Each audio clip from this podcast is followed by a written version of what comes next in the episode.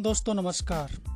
आज पॉडकास्ट में सबसे पहले आप सबको मेरे यानी संजय गुप्ता की ओर से नए साल की बहुत बहुत शुभकामनाएँ। आज नए साल के पहले दिन के एपिसोड में आपका स्वागत, नए साल का स्वागत, कुछ कविताओं से करते हैं। दोस्तों, नया साल शुरू होता है, उससे पहले से लोग उस आने वाले कल के बारे में बहुत उत्सुक भी रहते हैं, सशंकित भी रहते हैं और उत्साहित भी।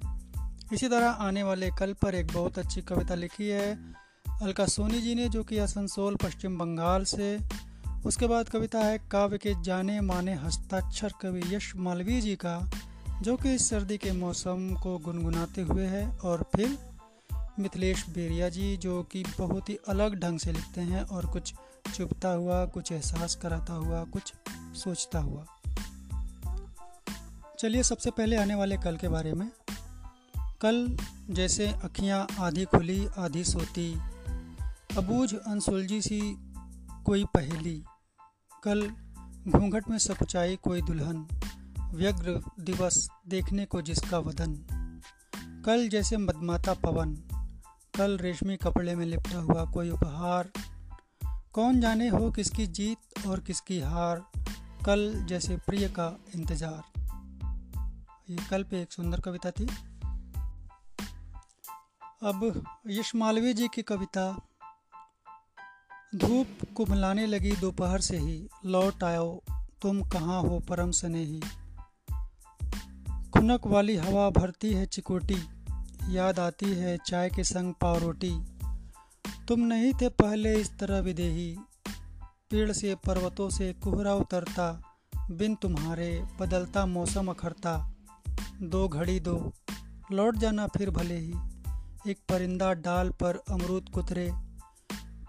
मन करो मैला नहीं, ओ साफ़ सुथरे।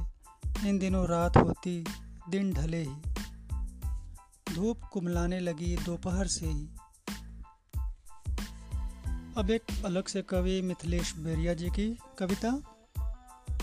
पहले कागजों पर अंगूठा छपवा कर कोई मुंशी सारी ज़मीन हड़प लेता था। अब एक मोबाइल है जो अंगूठा छपवा कर सारा वक्त हड़प लेता है। तुम अब जो मोबाइल पर फेरते रहते हो अक्सर जानते हो उन उंगलियों को। ये किताब कितना तरसती है। माँ की उंगली पकड़े दुकान से बाहर निकलता एक बच्चा कभी कभी ख्वाहिशों को यूँ ही ज़रूरतों से हारते भी देखता है।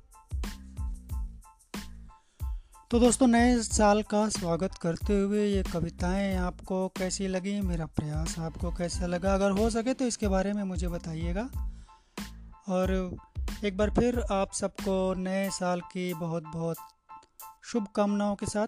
आज का एक छोटा सा ये एपिसोड यहीं समाप्त होता है। फिर मिलता हूँ आपके साथ अगले एपिसोड में। तब तक के लिए विदा दीजिए। नमस्कार।